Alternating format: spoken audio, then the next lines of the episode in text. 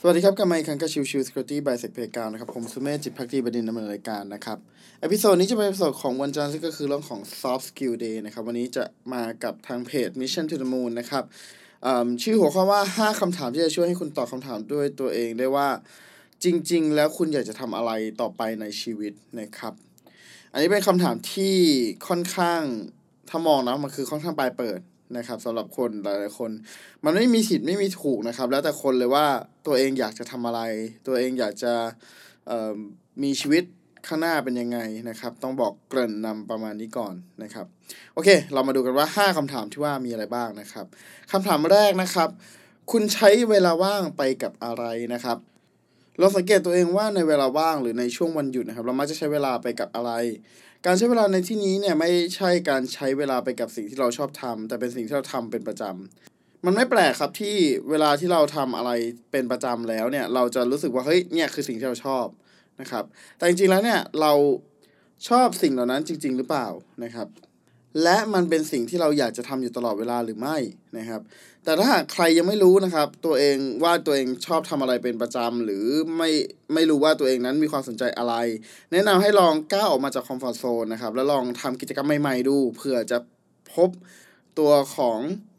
กิจกรรมที่เรารู้สึกว่าเนี่ยคือสิ่งที่เราชอบ และเราอยากจะทำมันเรื่อยๆ เสมอๆบ่อย ๆนะครับ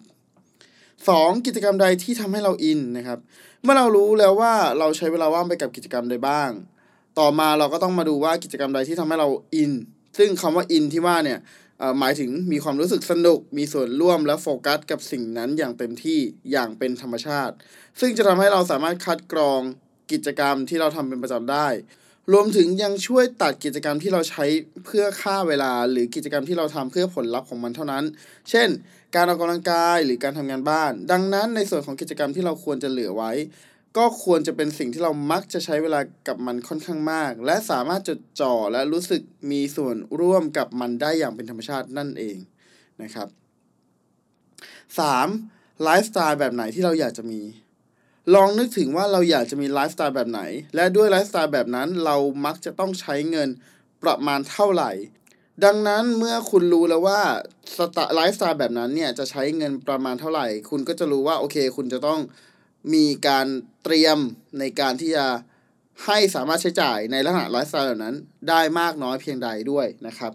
ซึ่งไอตัวของ ไลฟ์สไตล์ที่ว่าเนี่ยมันอาจจะรวมถึงเรื่องของที่อยู่รวมถึงเรื่องของกิจกรรมที่เราไปทำอย่างเช่น การค่าสมัครสมาชิกฟิตเนสการไปช้อปปิ้งหรืออะไรก็แล้วแต่ที่สอดคล้องกับไลฟ์สไตล์ของเราด้วยนะครับ 4. ชีวิตแบบใครที่คุณต้องการมี ลองถามตัวเองว่ามีใครที่เราอิจฉาไหม หรือชีวิตแบบใครที่เราอยากจะมีคำถามนี้อาจจะเป็นคำถามเชิงลบ แต่มันก็เป็นคำถามที่ทำให้เรายอมรับ เราตัวเราเองและช่วยทำให้เรานึกถึงสิ่งที่เราอยากจะทำได้ในมุมที่กว้างขึ้น ลองเปลี่ยนความอิจฉามาเป็นแรงบันดาลใจรีเสิร์ชอาชีพที่เขาทำเขาผ่านอะไรมาบ้างจนสามารถก้าวไปถึงจุดจุดนั้นได้ นั่นคือสิ่งที่เราสามารถเรียนรู้จากคนที่เราตั้งเป้าหมายไว้ได้นั่นเอง 5. มุมมองว่าชีวิตของคุณจะเป็นอย่างไรในอีก 20 ปีข้างหน้า คำถามสุดท้ายอาจช่วยให้เราคิดได้ว่าชีวิตของเราจะเป็นอย่างไรในระยะยาว ลองคิดภาพตัวเองในช่วงเวลา